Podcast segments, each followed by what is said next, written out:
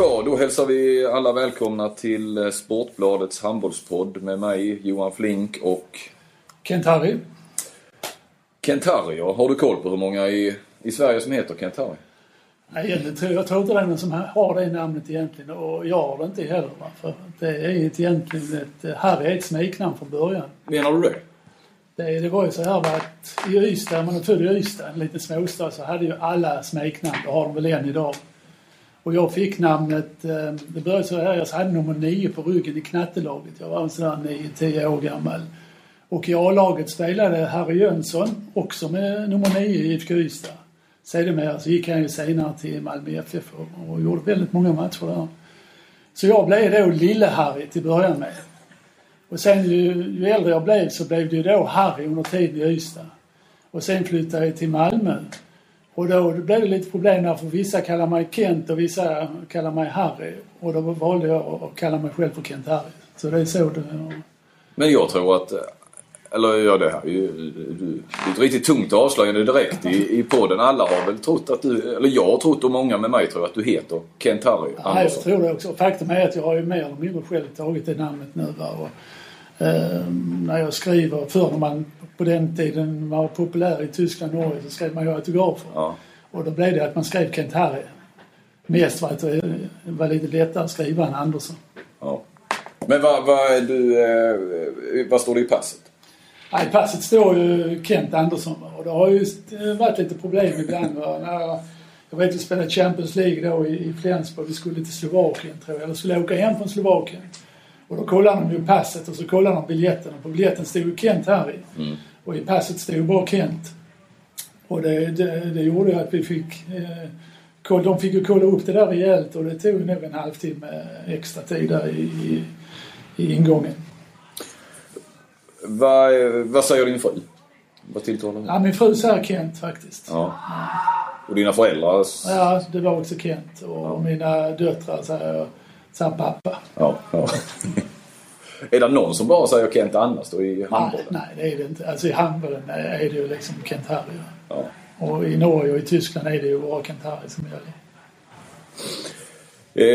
Idag sitter vi i Färs och Frosta Sparbank, och om en stund här så ska Lugi möta Ystad i det som tydligen kallas El Clasico, eller har väl gjort så det senaste året. Vad tycker du om det? Nej, de får gärna kalla det El Clasico, men för mig är det lite mer Ystad-Kristianstad, mer El Clasico för mig personligen. För att? Nej, men det är väl lite det här lite mindre städer och mycket folk och lite hatstämning emellanåt i de matcherna. Förr i tiden när jag själv spelade i alla fall. Så var det tuffa matcher och Kristianstad-publiken och allt det här. Det var något speciellt. Malmö och Ystad då, som vi kommer komma in på din karriär sen, men där du har tillhört båda klubbar. Ja, på den tiden när jag var aktiv så jag spelade jag IFK Malmö på den tiden. Ja.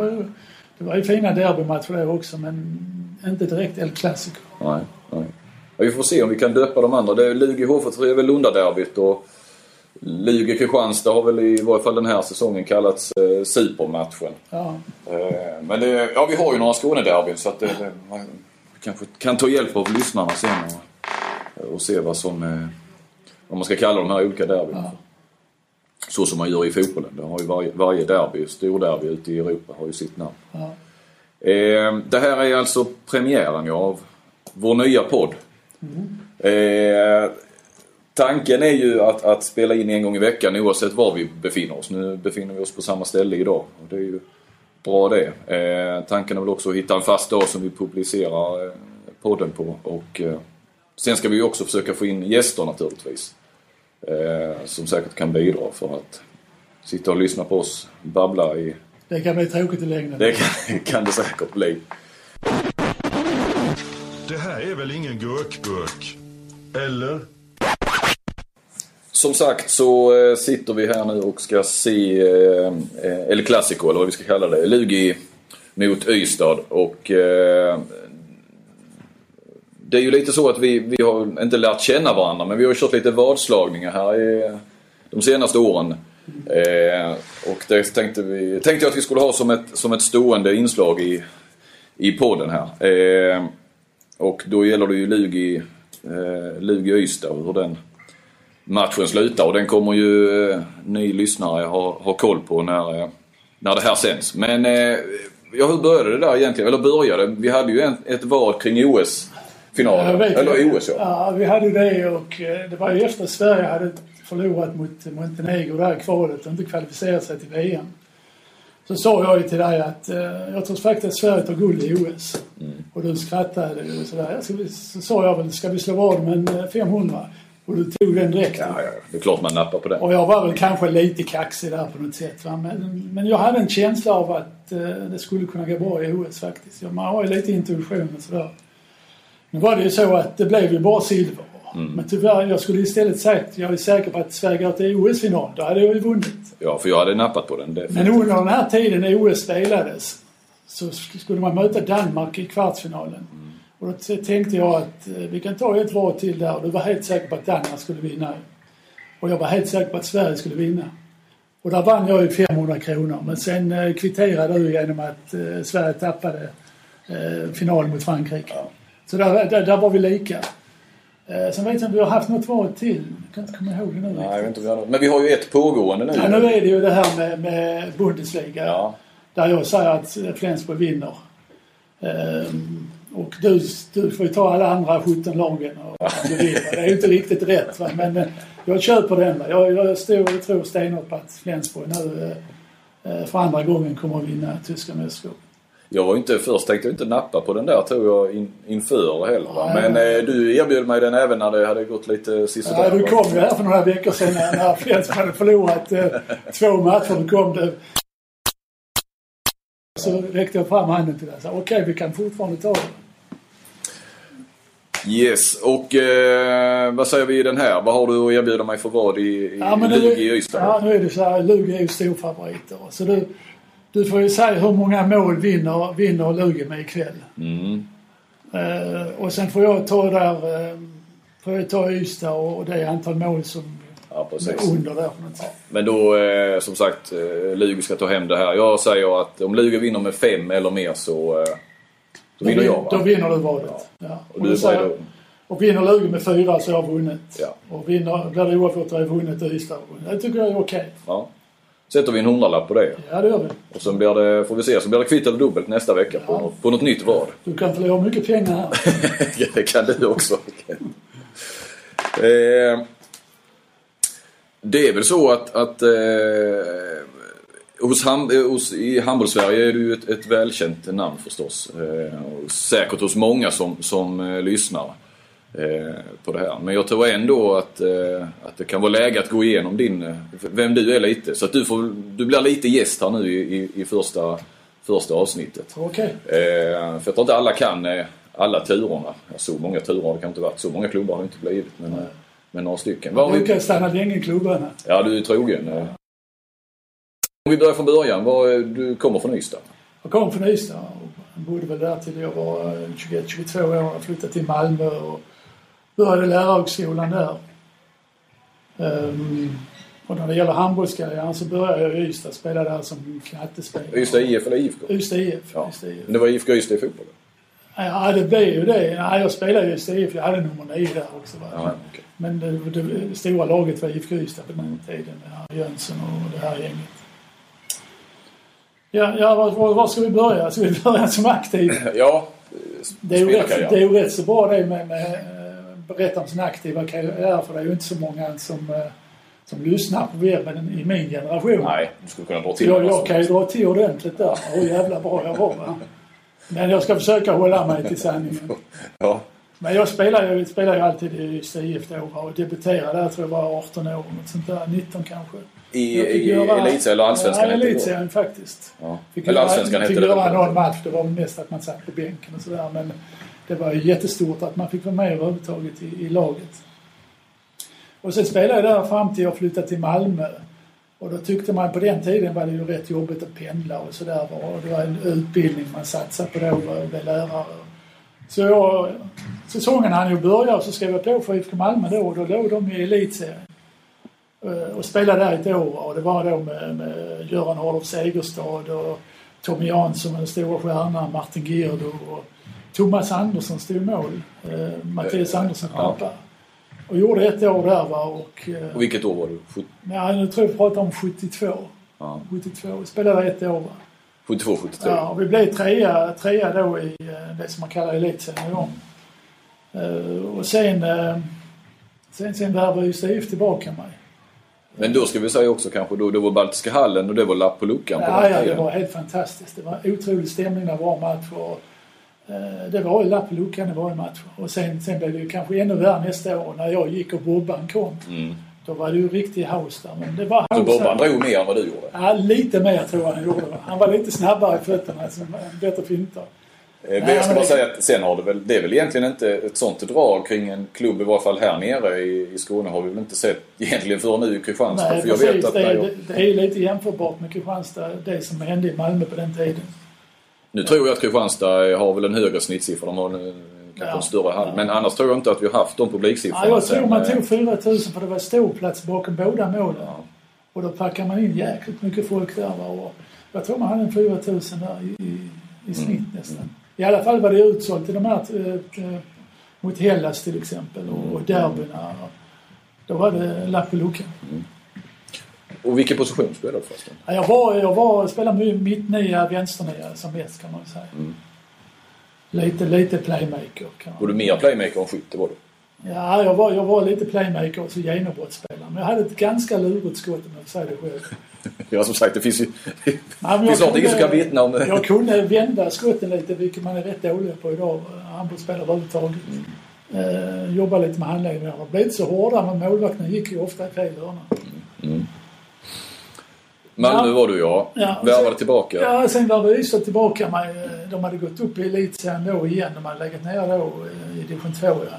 Så jag kom tillbaka till Ystad och då pendlade jag därför att jag gick i utbildning i Malmö på lärarhögskolan och jag kommer ihåg man fick ju inte pengar på den tiden och sådär, men jag fick faktiskt en gammal folkarvagn i sig för att jag skulle kunna köra fram och tillbaka, men det visade sig att den här folkarvagnen, och jag fick ju själv betala bensinen och sådär, men det värsta var att den drog mer olja än bensin, så att det blev ett jäkla dyrt konto där för den här pendlingen. Det var en förlustaffär. Det var en klar förlustaffär att spela i Ystad där. Så att jag tror bara det blev ett år i Ystad där, och sen sista året jag gick på lärarhögskolan så spelade jag faktiskt IFK Trelleborg. Det var en bra satsning i Trelleborg där, mycket folk på läktaren, var nära att gå upp i elitserien, hade en final mot Vikingarna som vi vann borta, men det blev Vikingarna åt slut som gick upp. Och sen tog min karriär drastiskt slut där, att jag fick en korsbandsskada, ledbandsskada, menisk. Och på den tiden var man inte så där skicklig som idag på att lappa ihop det. Försökte komma tillbaka, men jag vet inte, det blev tjock knä bara liksom, man var ute och sprang och sådär. Hur gammal var du då? Ja, det var 28 år tror jag. Och då var det 78 någonting? Ja. Du födde 1950? Ja, 49. 49? Mm. Det var kanske 29, 28-29 var det då. Ja.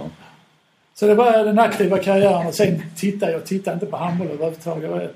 Det stod en upp i halsen på något sätt. Att med de här skadorna och det här och försökte komma tillbaka. Så jag tittade inte på handbollsträ på 2-3 år.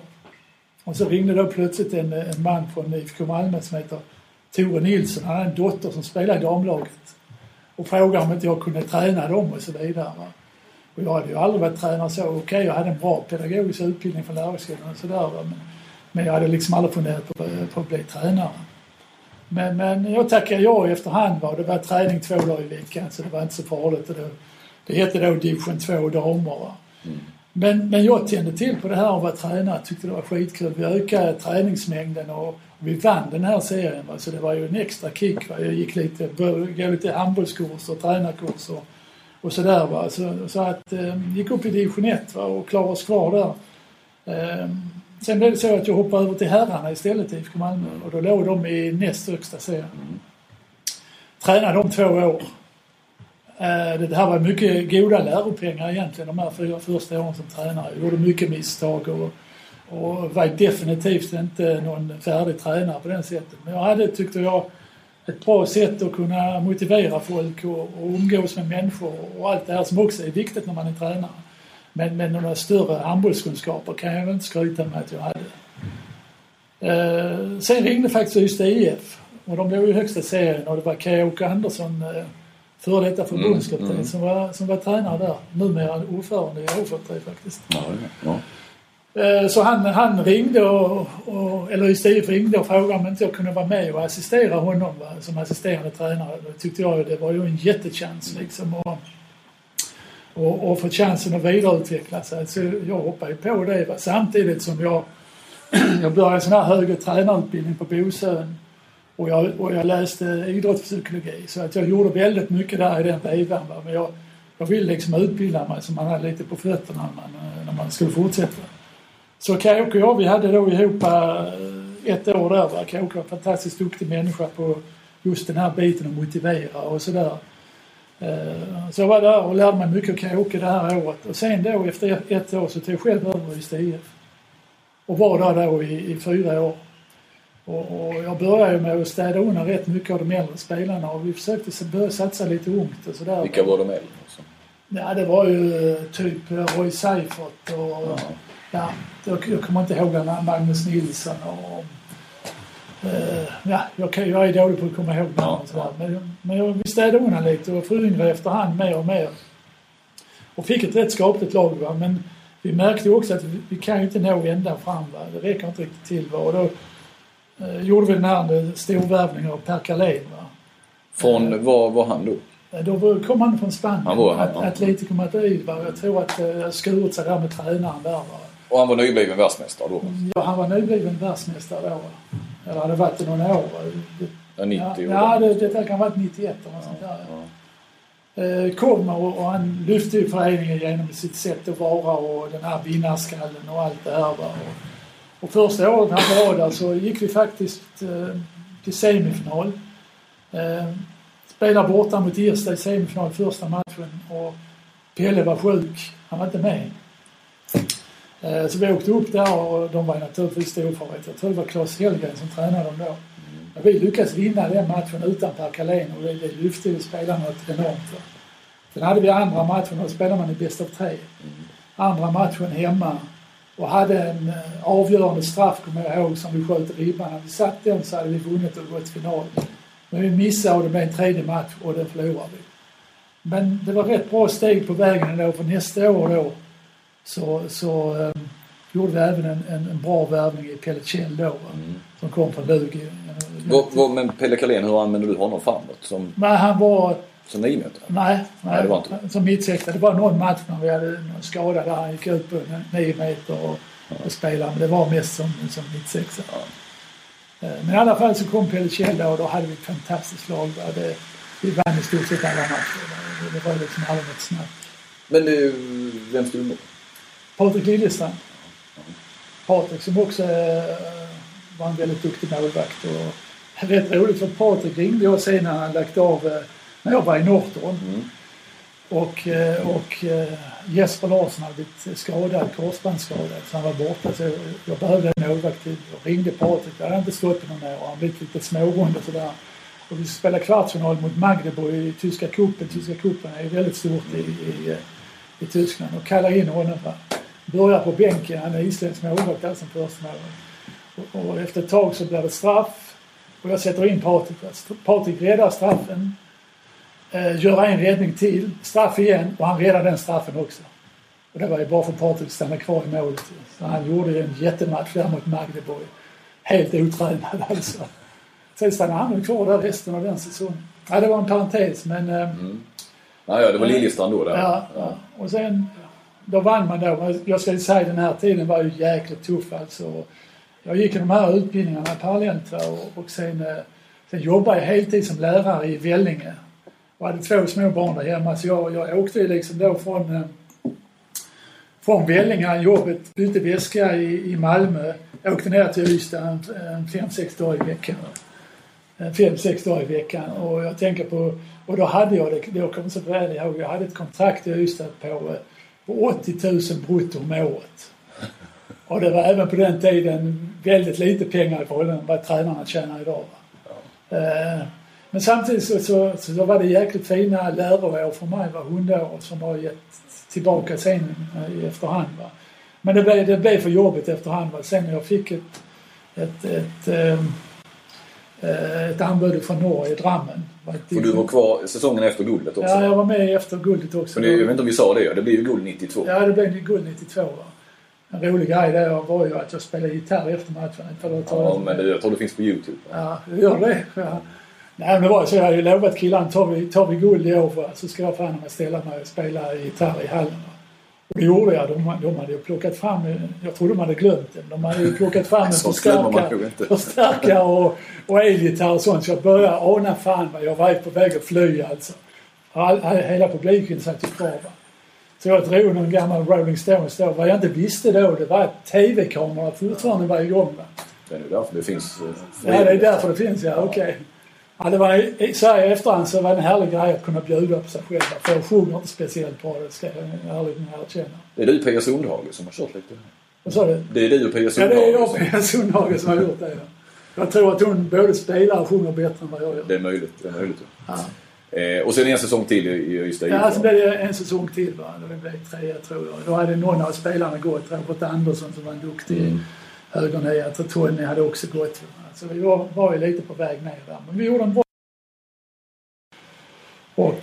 Och blev förlorad mot Sävehof tror jag som var bra då i semifinalen. Och sen fick jag då anbud från Norge. Drammen. Jag hade icke en aning om norsk handboll och sånt. Men jag ville liksom göra någonting annat. Jag orkade inte med det här. Var att jobba heltid och vara tränare på heltid. Och det blev lite för mycket.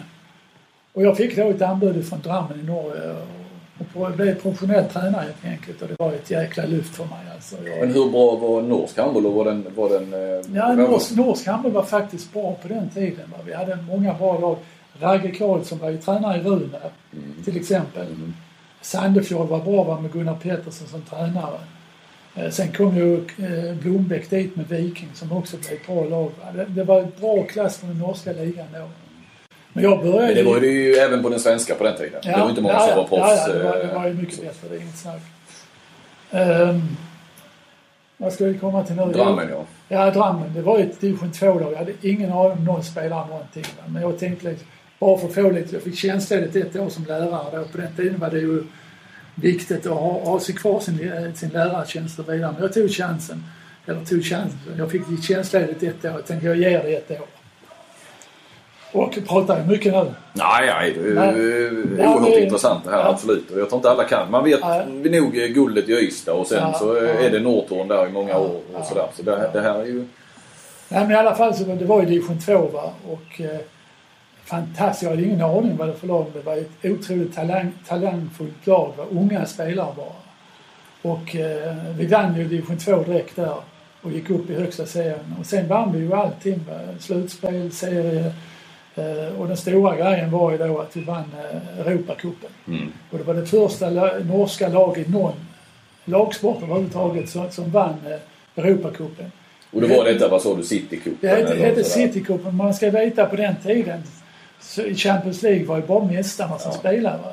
Så vi mötte ju lag här va, som var 3-4 i spanska och tyska eller Bundesliga då va. Och sen mötte vi framförallt i kvartsfinalen Paris Saint-Germain som det året hade 5 världsmästare från året innan på Island. Och det var ett kanonlag som underskattade oss totalt alltså.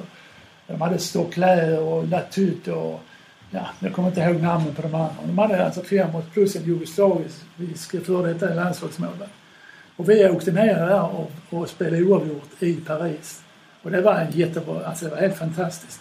Med det laget i möte. Och sen vann vi hemmamatchen. Så vi var i semifinal då. Då tror jag i semifinalen mötte vi Skövde. Ja, men Ragge tränade Skövde då. Andreas Larsson spelade och så vidare. Vad är det, 96 då? Något sånt? Ja, 96 pratar man nog. Ja, och Andreas Larsson var den stora stjärnan där. Och vi åker till Skövde va, och spelar i ishallen där va, och det var så jäkla glatt på golvet kommer jag också. Men jag spelade de halkade ju hela tiden. Ja, de hade bytt från is till... Ja, det var inte isen kvar. Men det var is under va, och det blev någon kondens där va. Så det var, jag ska inte skylla på det, men vi åkte upp på en sån jävla smäll. Vi gjorde vår sämsta match för säsongen förlorade med jag tror det var 7 mål tror jag vi förlorade med.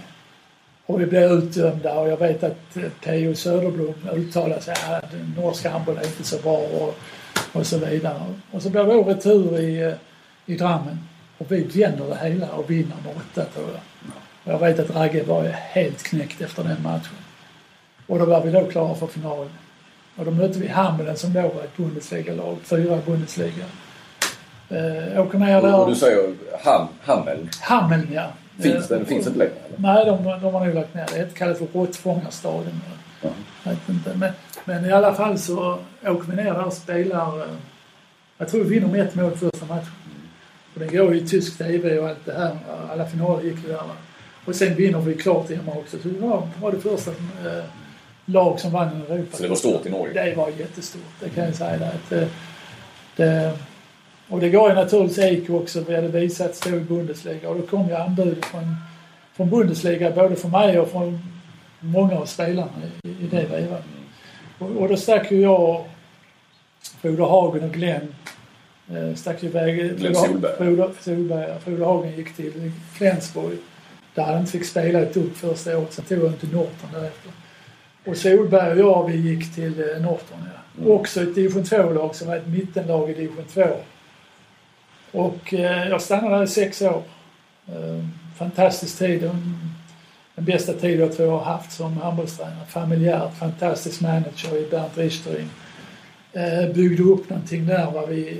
Första året i division 2 blev vi 2:a, fick kvala, missade kvalet.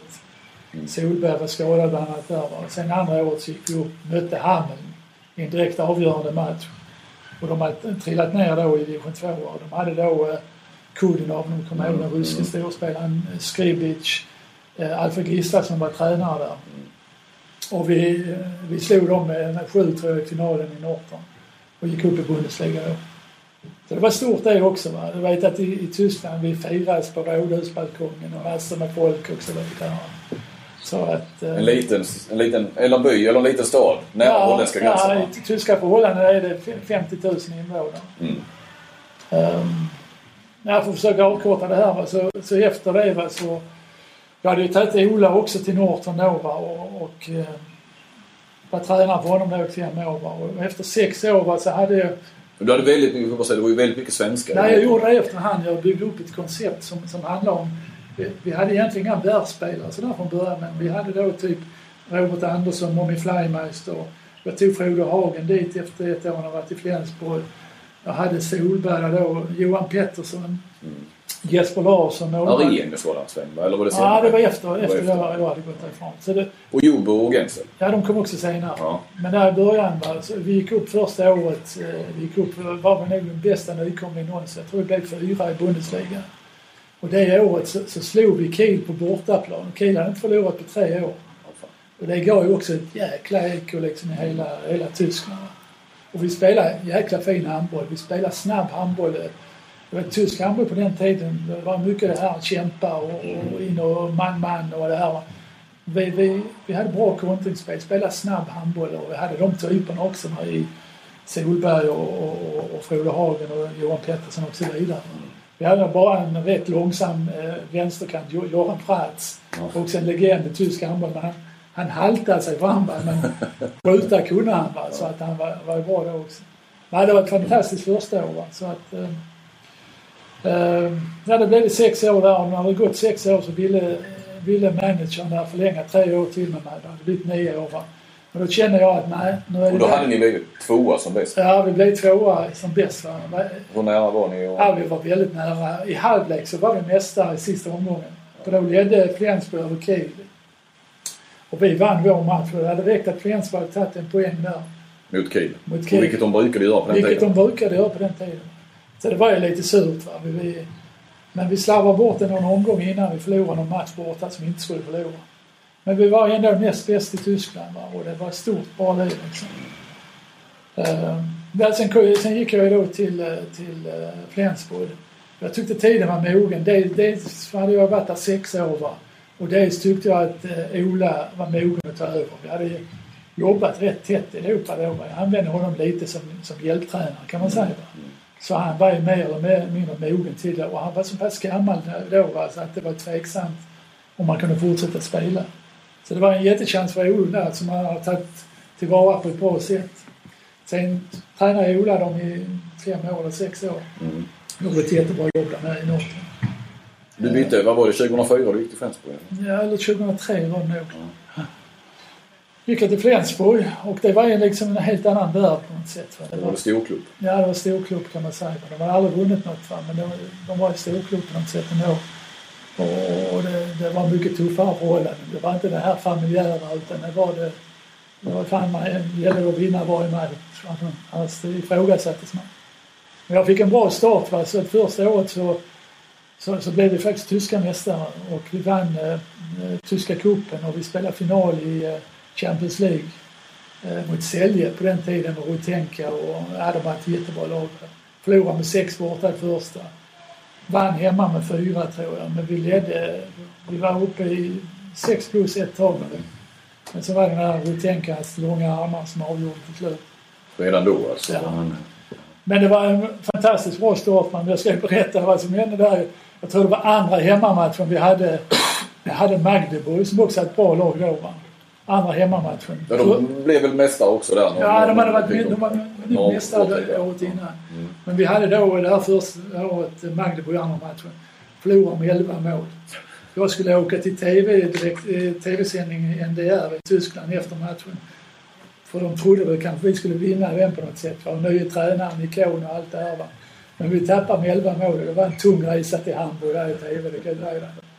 Och då märkte man ju liksom stämningen där när man förlorar i Flensburg. Det var inte roligt alltså. Det var ju krismöte direkt efter matchen. Och de undrade varför man inte skulle ha straffträningen dagen efter och så. Men jag red ut den stormen.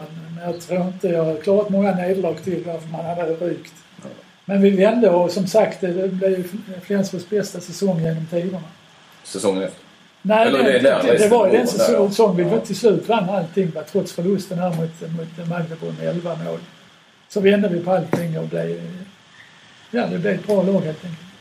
Och sen spelade vi Champions League varje år där i 5 år. Och gick till semifinal och var i final en gång till mot Kiel. Vann tyska cupen några gånger.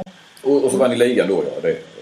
Vad sa du? Ja, ni vann ligan. Ja, det året vann vi ligan. Alltså, jag menar fortsättningen sen så vann vi tyska cupen några gånger. Vi var i Champions League-final en gång till mot Kiel där vi förlorade med 1 mål tror jag sammanlagt. Men den finalen då har väl blivit efterspel? Ja, det blev mycket efterspel där för att man trodde ju att domarna mutade dem. Man har inte fått någon riktig klarhet ännu. Men... Vad tror du? Nej, jag kan inte uttala mig. Men det var ju mycket skumma grejer och någon sa att man hade sett papper på det och allt det här. Men jag ska inte uttala mig om det. Det var en tung förlust oavsett om domarna var mutade eller inte. Men jag hoppas ju därför att jag har ju Nocca Severucci som var en legendarisk tränare i Tyskland var ju inblandad i det här sådant. Och jag har ju respekt för Nocca så jag har ju svårt och jag tror och hoppas att han inte lånar till bakom. Jag tror att han är friad idag. Jag tror nog att de här rättegången drog ut om 3-4 år.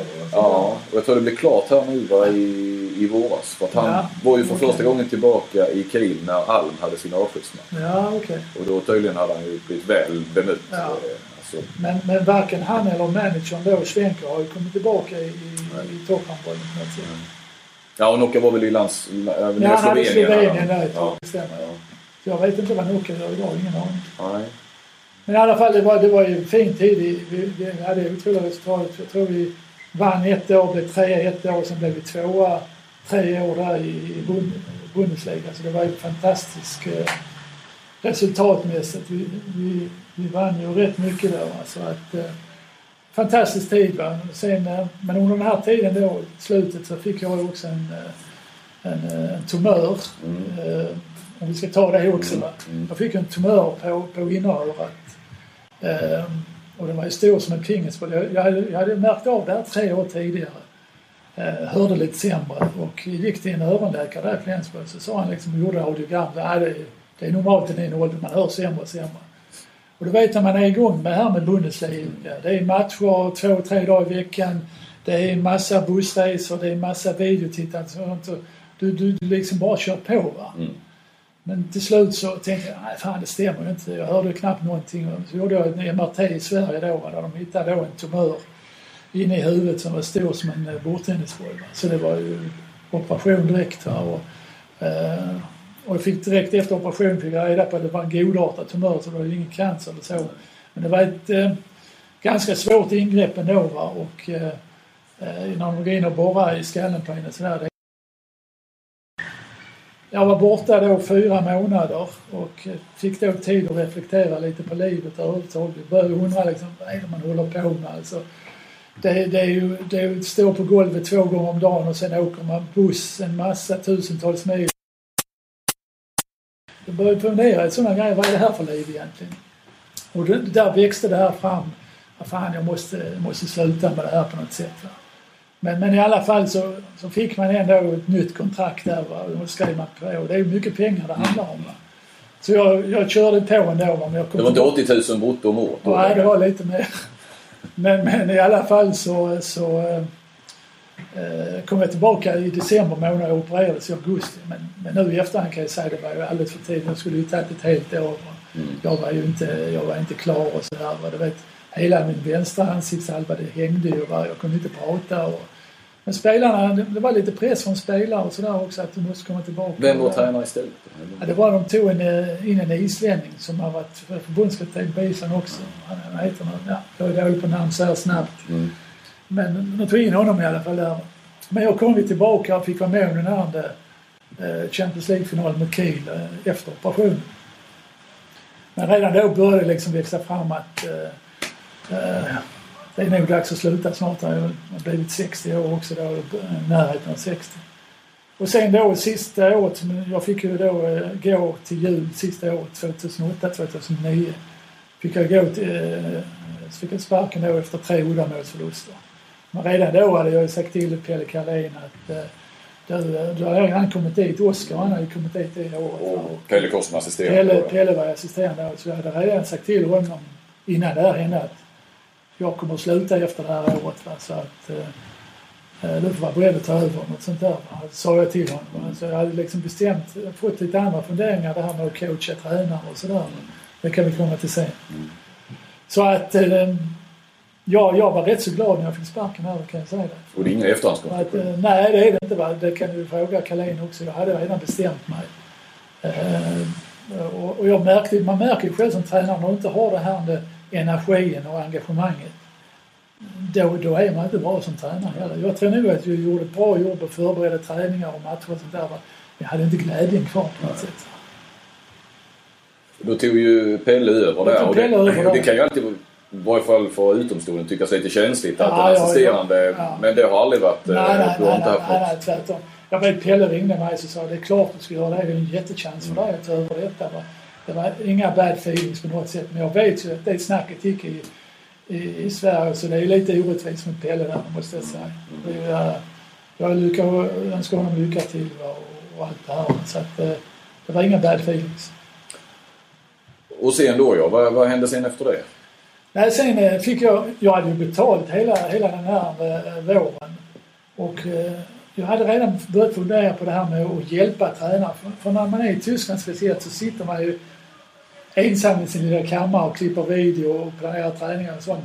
Man har inte sådär världsmånga att prata med. Så då växte den här idén fram. Det skulle vara intressant att coacha tränare och hjälpa tränare och vara mentor till tränare. Men där man coaching växte fram. Jag gick lite kurser då. Lars-Erik Unestål på Mallorca kom man åka 2 veckor på kurser. Det låter kanon. Va? Ja, det var på många sätt. Mitt bästa halvår i mitt liv det här. Va? Så jag gick lite kurser där coolt och tycker det är fantastiskt intressant. Tycker jag än idag. Och det är det jag jobbar med idag också. Va? Jag jobbar då i Sävehof med Mikael Franzén och Henrik Signell som är tränare.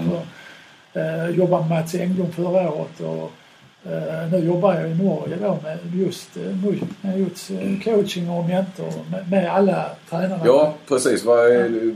Vi tar en sak i rätt ordning så vi går väl tillbaka. Jag bara tycker det här blir så långrandigt. Ja, men vi är på sluttampen. Ja. Ola Lindgren ringde va? Sen. Ja, sen ringde jag Ola Lindgren när jag hade gjort klart med Flensburg och allt sånt där. Frågan om inte jag skulle hjälpa honom och... lite, ja sådär. Så sa han, nej. Ira i Nackalöp, skulle jag säga. Ja, men då sa jag klart till Ola direkt från början, jag har bestämt mig, jag vill inte vara tränare mer. Va? Även om jag är assisterande och sådär. Och jag vill inte vara på golvet mer och sådär. Va? Ja, men då kan man åka med ändå, va? Sitta med på matcherna och sådär. Va? Och så jag åkte ner här som någon slags sportslig rådgivare. Med Ola då. Va? Och jag hade inga träningar och så. Men Det låter rätt glassigt. Ja, det var ett glassigt på det sättet. Men jag har alltid tyckt om det här, va? Och själva matcherna och den inramningen och matcherna. Det tyckte jag även då innan i Flensburg. Men det var just det här med långa resor och två träningar var dag, va? Och titta på video och allt det här. Men det var jag färdig med. Men det var ett fantastiskt år där jag fick göra med Ola. Va? Jag skulle ju vara sportlig rådgivare och vara med och värva spelare och så. Men det blev inte riktigt så där, för att Jesper Nilsson i Köpenhamn, han köpte ju spelarna själv ändå. Va?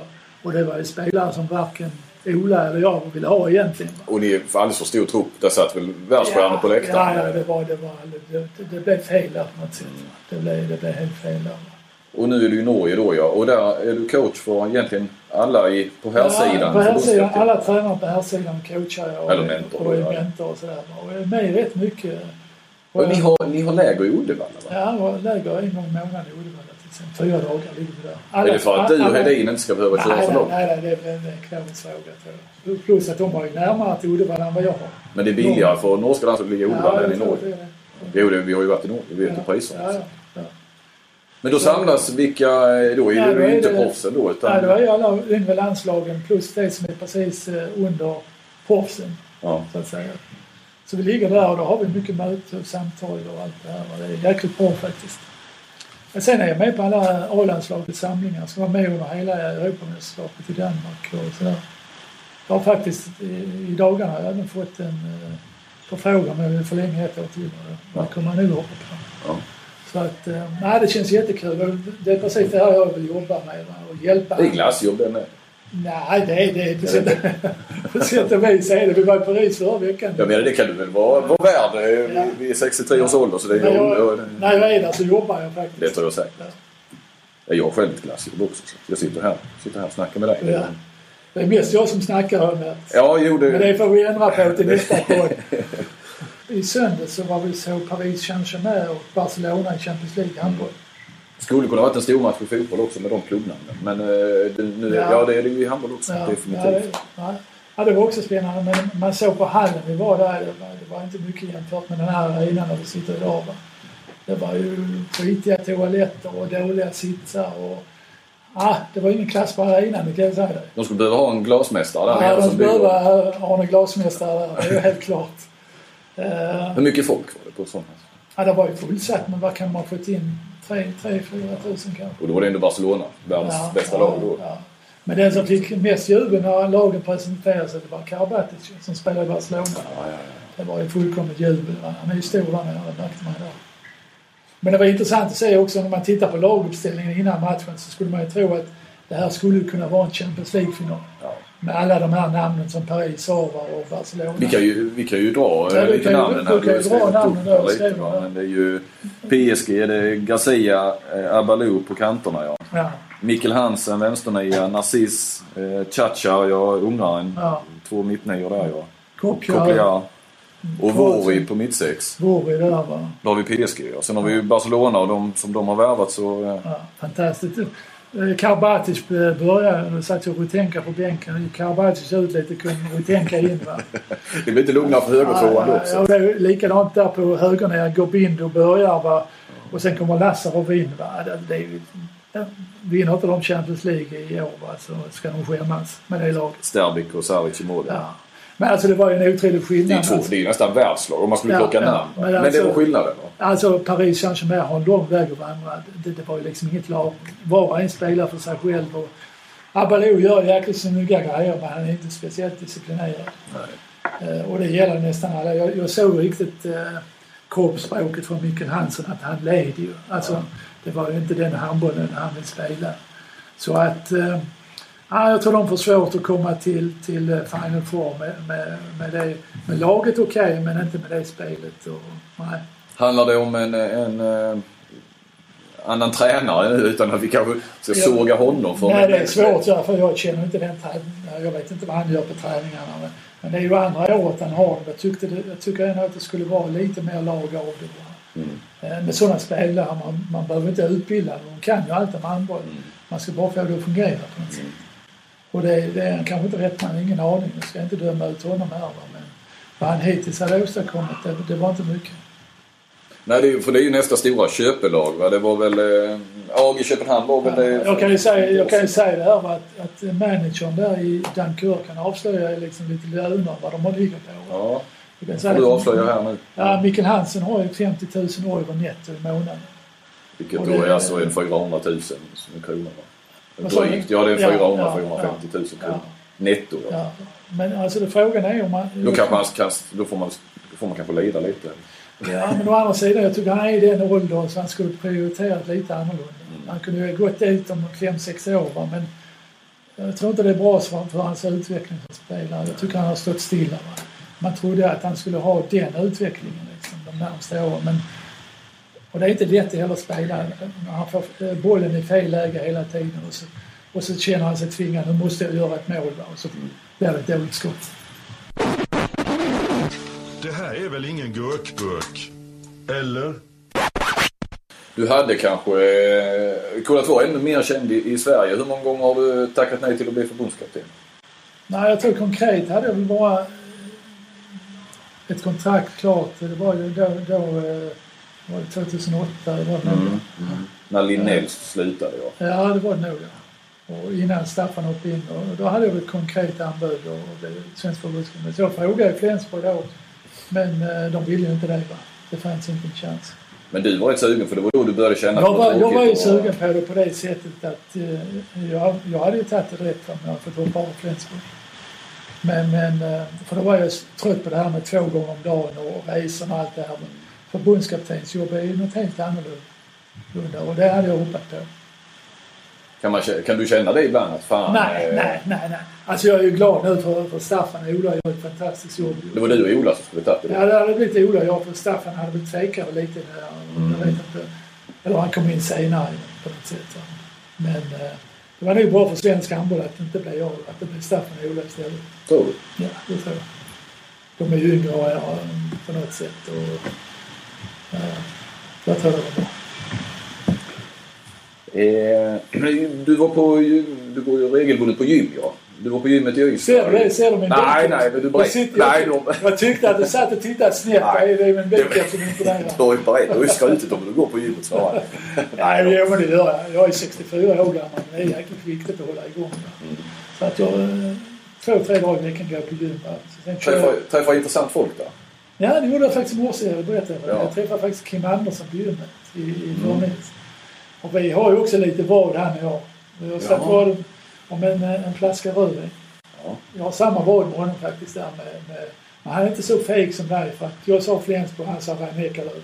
Ja. Han är ju lite tuffare. Han var ju likadant. Han tog segern där ett rörskutt som ett och 2 förluster på Flensburg. Haha, sa han liksom. Men vi får se. Vad har ni slått vad då? Om? En flaska kvalitets rödvin. Ja. Minst 50 kronor. Vad sa Kim då? Ja, Kim var rätt så glad idag när jag träffade honom. Han hade fått nytt från läkaren nu att han inte behövde operera utan han bara rejade någon vecka till. Va? Sen skulle han nu försöka göra comeback. Det låter ju... Ja, att han skulle slippa operation då. Jag frågade lite landslaget så också. Va? Men det är ju känsligt för honom. Han blev skadad i landslaget nu innan. Och sen gå tillbaka och spela EM nu. Va? Han får nu prata lite med klubben här med. Han vill ju jättegärna. Han vill spela igen då? Ja, det vill han. Speciellt när det går i Danmark också. Det är ju, kan vara ett jättelyft. Så vi får hålla tummarna nu att han klarar. Ja, han behövs onekligen. Ja, verkligen. Ja, om vi håller oss kvar i Skåne. Tanken är också att det här inte ska... Det finns ju några poddar handbollspoddar ute på marknaden så att säga. Och... De är intressanta och givande att lyssna på, men de blir ganska så lokala. Och tanken är ju att vi ska försöka vara lite intressant för hela handbollssverige och göra internationella utblickar och hela sådär. Men, och inte bara till Skåne. Jag lyssnar faktiskt på, efter att jag pratat för det, att jag ställer upp den här podden. Du fick lyssna vad du hade gett in på. Ja, så lyssnar jag på Bolltolp-banken. Ja. Det var fantastiskt kul. Man hade Lennart Ebbingen som gäst där. Och det var en jättebra portfölj. Kul att lyssna på Ebbingen. Fantastisk människa. Det är en riktig profil. Alltså. Ja, verkligen. Nej, men jag håller med dig. Alltså jag är inte sådär, jag är ingen handbollsnörd, ska jag säga också. Mm. Jag är dålig på namn och sådär. Och jag är inte så som Max Nell, så räcker man säga näsa på en spelare där så vet han vem det är i princip. Men det är jag inte. Men jag följer med väldigt mycket i internationell handboll. Jag tittar på Bundesliga varje vecka till exempel. Och jag kommer att vara med nu under EM i Danmark på nära håll. Så att vi försöker lägga lite mer. Sen följer jag följer ju svensk handboll lite grann. Och norsk handboll ännu mer nu. Det att man tittar på det. Och Champions League tittar jag mycket på. Det finns ju en fantastisk möjlighet då att titta på handboll. På webben. Du går bara in på webben så kan du se vilken match som helst. Igår tittade jag på Kristianstad-Malmö till exempel. Ja. På webben. Vad tyckte du om? Nej, jag tyckte Malmö överraskade ju verkligen. Men jag tyckte samtidigt att Kristianstad hade ju nästan vunnit matchen redan med 5 och sådär. Men de får ju chansen i sista anfallet Malmö. Och de har ett bra kantläge som de missar tyvärr. Så jag är imponerad av Malmö. Men med det långa loppet så kommer Kristianstad att vinna. De har ett jättebra lag och bredden har de också. Och jag tror det kan vara ett lag även för Europa så småningom. Mm. De har den här fysiken som krävs och har målvakter. Nej, de ska bli intressanta att följa Kristianstad. Du säger att till slut kommer Kristianstad att vinna. Menar du SM-guld eller snackar vi om serien? Nej, både och. Ja. Sen är du alltid lurigt med en final. Det kan det är det. Det ska man säga. Det märkte man i fjol. För egentligen var ju Kristianstad bästa laget i fjol också. Va? Men man ser vad en match kan göra. Eller att skada på en målvakt kan göra. Alltså. Men det kan vara lite lurigt. Men att de är bästa laget i Sverige, det är det. Nej, jag tänker inte slå vad 500 spelare heller med dig. Om Kristianstad spelar final eller inte. Okej, annars hade det varit ett bra val du tar ju. Ja. Vilka tror du Kristianstad får möta i en final om du skulle titta? Hade de barn nu eller? Nej. Okej, då säger jag just det. Då blir det lite hjärta. Ja, det blir lite hjärta där. Vad säger vi om HK Malmö då? Som väl är den stora positiva överraskningen. Hur långt kan det hålla? Ja, det handlar ju om att man får inte få skador och sådär. Nu berättar jag att de är lite skadebenägna och så, va? Men jag blev lite överraskad. Jag vet inte om det är Magnus Andersson eller vad det är, va? Men man har ju verkligen fått till det och det är inget snack. Man har gjort bra resultat, slatt Luleå och så, nästan oavgjort med Kristianstad. Nej, men jag tror inte det håller i längden, det tror jag inte. Jag tror liksom att de här lagen, Kristianstad, Luleå, jag tror lite på Ystad också. Jag vet inte varför. Jag har bara sett dem i en match i år, så jag ska egentligen inte uttala mig. Men jag tycker han ser bra ut den här mittnian man har fått. Och även högernian. De här danskarna. Jag tycker de ser intressant ut. Att vem mot Hofort där Lukas Nilsson gjorde 12 mål. Ja. Men det lär han väl inte göra ikväll. Är det nästa stora... Alltså Lukas, är det nästa stora från Ystad? Ja, han kan ju bli det, va? Men det återstår ju en del. Va? Han måste bli bättre i spelet och sådär tycker jag. Men han har ju någonting som inte många har. Han har ju vinnarskallen. Han har ett bra skutt. Och då har man ju mycket när man är 16 år. Hur om du jämför med Jim Gottfridsson som du har följt? Hur var han i den åldern motsvarande? Ja, alltså Jim var ju mer handbollshuvud kan man säga. Men han hade inte det här extrema skottet som Lukas har. Nej. Men Jim är ju, tänker jag, han är duktig där, va? Tycker det är fantastiskt att få jobba med Johan Vannes nu till exempel, som också kan mycket handboll, tänker handboll och det här, va? Så att de två ihop kan jag tro och hoppas att det kan bli bra i framtiden. Vi har ju, tänker jag, ha en stående, alla poddar med lite aktning har ju någon form av fasta en fast punkt eller flera. Tänkte vi köra någonting med att Kent Harry listar varje vecka. Så det är det dags för nu. Det här är väl ingen gurkburk? Eller? Jag bad dig, eller vi kommer ju komma överens om det där från vecka till vecka, men du skulle utse ranka de 5 bästa spelarna du har haft. Jag vill börja med att ta de 5 bästa tränarna i elitserien, så tänkte jag, det kan jag ju inte ta. Jag har jobbat lite med Ola och Mats Engblom och Micke Franzén. Det är ungefär som att lista sina egna barn efter att ha tränat. Det gör man inte. Och jag tycker det är lite likadant. Det blir svårt det här alltså? Ja, det är jättesvårt. Alltså, jag har haft så många duktiga spelare genom åren. Och jag klarar inte det, kan jag säga redan nu. Jag klarar inte lista 1, 2, 3, 4, 5. Så jag gjorde istället så att jag började ta ut spelare på olika positioner. Men det blev ju också en jäkla mängd på varje position. Du behöver inte ens komma fram till ett årstår tid. Jag tänkte jag nämner spelarna här på olika positioner. Mm. Så kan du ta ut den första. Vi kan resonera fram här lite. Ja, okay. Ja.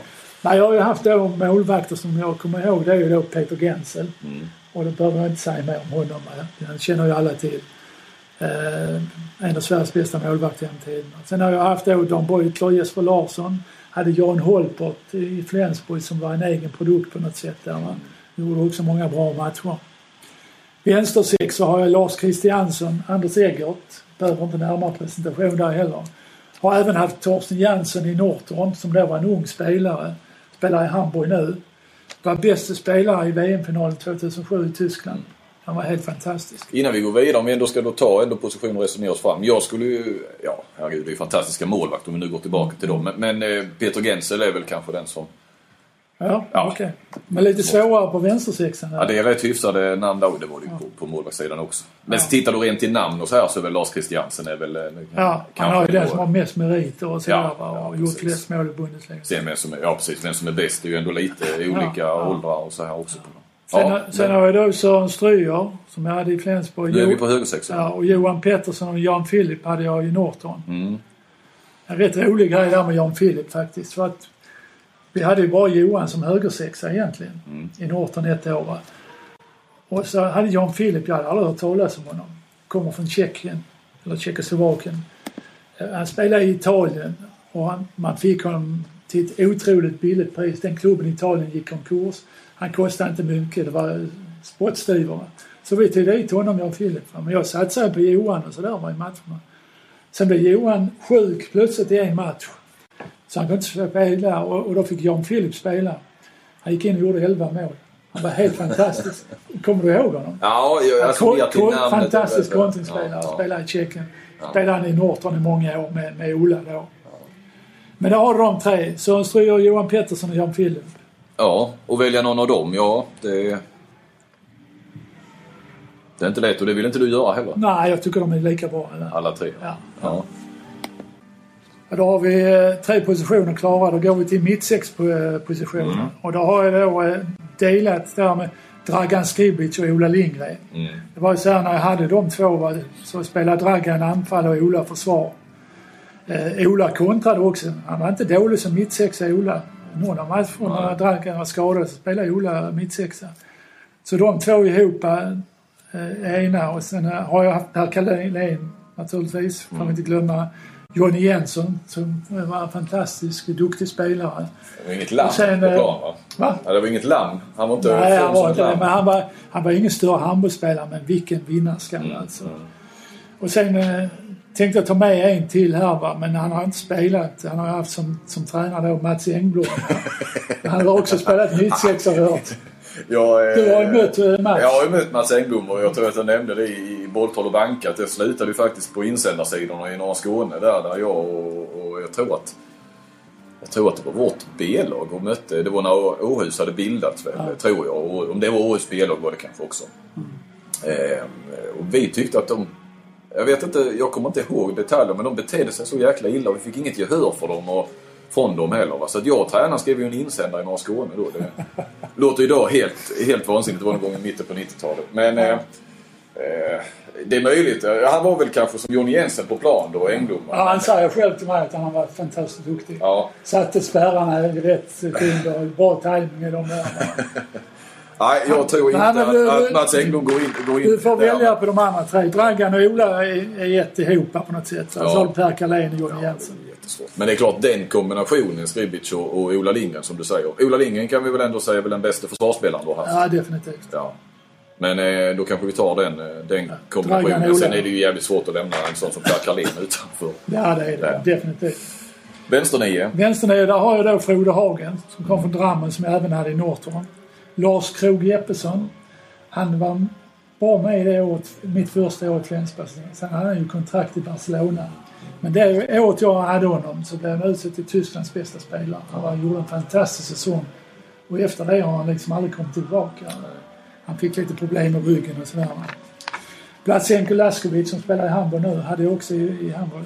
Sen hade jag även i unga år Robert Hedin. Ja. Han får jag inte glömma. Men han var inte med då 92 i Ystad? Nej, han hade redan blivit proffs i Stavanger då. Ja. Jag tror jag hade honom 2 år innan. Och sen gjorde han ju faktiskt bra ifrån sig i Tyskland också i Minden. Han gjorde jättebra där. Så han är med där också. Mm. Annars blir han ledsen tror jag. Ja, men jag tror det var rätt mycket hjärta från dig. Det var mycket hjärta. Ja. Jag måste ha med någon av Ystad-spelare. Ja, precis. Så du får ta någon och välja någon av dem. Ja, det är inte lätt. Men alltså Laskovic är ju den jag, så att säga, de senare åren som jag har väl bäst koll på. Frode Hagen har inte så Krog Jeppesen har liten. Ja. Nej, det är helt... Ja, det är helt... Ja, nu ska säga, Blasenko var ett fantastiskt otroligt hoppskottspelare. Vad som talar emot honom lite, det är ju att han spelar inte så bra försvarare. Och så var han väldigt skadebenägen. Ja. Han hade lite problem med sitt knä när jag hade honom i alla fall. När Barcelona i början på säsongen här, eller inför säsongen, värvade Karabatic och Lazarov, så gjorde jag ju, om det var den bästa nyhetsuppställning man har sett. Ja. Det var ju innan de ens hade spelat ihop. Ja. Och då drog jag ju en... kollade runt lite med experterna. Och jag vet att jag kollade med dig också. Du överraskade ju lite där. Jag tror att du hade en uppställning med Krog Jeppesen på vänsternie. Ja. Vilka var det mer då du hade då? Jag kommer inte ihåg det. Du har haft samtidigt då. Vilka var med... Med Krog Jeppesen? Ja, du menar då. Men då hade jag nu Krog Jeppesen, Christian Berge och Marcin Niewski. Ja, så var det ja. De hade jag i Flensburg. Det var en fantastiskt bra uppställning. Ja, den hävdar du är den bästa vi har sett genom tiderna. Ja, det är ju naturligtvis hjärta där. Ja, det är ju som mina barn, alla de här jag. Svårt att ranka den. Då många svenska, norska och danska barn. Ja, jag har det. Jag har varit mycket ute på byn. Ja. Men det har varit så. Ja, men så är det. Det är min ledarskapsfilosofi. Man vill bry sig om dem. Och det blir lite så. Det blir jäkligt tätt. När de lämnar klubben så blir man ledsen och allt det här. Men just att det har varit så mycket danska, norska och svenska, har det varit... Jag började bygga den filosofin i Norton. Jag ville ha skandinaviska spelare. För att? Ja, det blev en bra familj helt enkelt. Både på planen och utanför planen. Familjerna umgicks och fruarna var med och allt det här. Det betyder mer än vad man tror. Alltså. Okej, vi fortsätter med mittnia då. Mittnia, då har jag en massa här. Och så har jag Glenn Solberg. Jobban Vranjes, Christian Berge, Joakim Bolsen, Thomas Mogensen. Alltså det är ju inga dåliga spelare. Glenn hade jag som sagt i 11 år och han spelar ju alltid 60 minuter både trea bak och mittnia fram. Jobbo fantastiskt handbollshuvud. Tänker handboll i alla lägen. Och när han inte var... Han var rätt mycket skadad också. Men vilka satsningar han hade liksom. Christian Berge tyvärr fick cancer då med tiden. Jag hade honom i Flensburg och gick igenom cellgiftsbehandling och allt det här. Men också en fantastisk spelare. Jag skulle jämföra honom så att det är Norges Stefan Löfven på något sätt. Joakim Bolsen som mest hade sina kvaliteter i försvaret men kunde även kallas för traktorn. Ja. Fantastiskt härlig inställning. Och Thomas Mogensen var bra även när jag var där, men har verkligen blommat ut nu och är en av världens bästa på den positionen idag.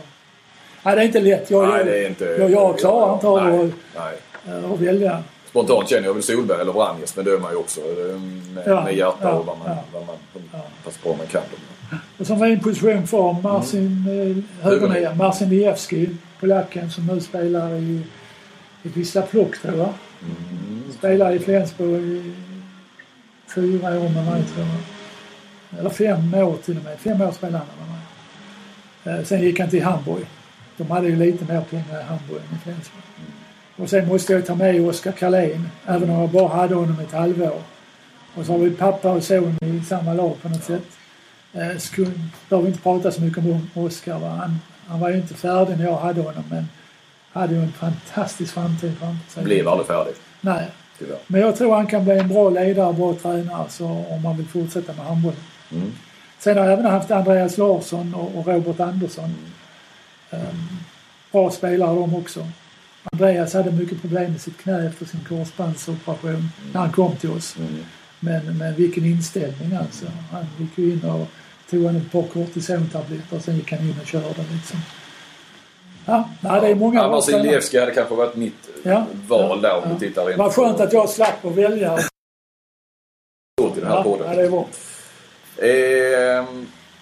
Nästa vecka satsar vi på att köra igen. Vi får se här och när vi kan, när den läggs ut, va? Men vi kan väl sikta på, ja, nu ska man inte lova någonting, sikta på nästa fredag kanske. Var befinner du dig då? Jag är i Norge hela nästa vecka. Det är en sån här landslagsvecka. Ja. Så det är träningar måndag till torsdag och sen är det en turnering då i Oslo med Kroatien, Danmark, Frankrike, Norge. Bra lag. Där har du väl tre EM-favoriter? Ja, eller EM. Då räknar du Norge då också? Nej, jag går inte det där. Nej, men det är klart. Det ska bli kul med den valslagningen. Ja. Norge i EM-finalen. Jag glömde säga det, den här matchen med Paris Saint-Germain och Barcelona. Karabatic är tillbaka. Han är det. Jag tycker han har varit på nedgång nu ett par år. Men fantastiskt duktig i den här matchen. Både fram och bak alltså. Så att där tror jag Frankrike kan höja sig lite grann på det. Men sen hur man gör är ju skadad. Ja. Borta 3 månader. Jag tror det var bikepsenan som gick på honom. Och han är ju säkert inte tillbaka till EM. Nej. Men jag tycker även han har varit lite på nedgång det sista året. Ja, och så höjts han några enstaka jättematcher. Ja. Men det är ju klart att då har ju Frankrike ett jätteproblem på målvaktssidan. Ja, kan man ju säga. Ja, men det är kul att titta på de här matcherna. Så jag är i Norge hela nästa vecka för du får väl lära där med Skype och något sånt där och ingen aning vad det är. Nej, men det är nämnt det. Du får gå den kursen också. Ja. Jag har ju Robert Edin som hjälper. Han är fantastisk på dator och sånt där.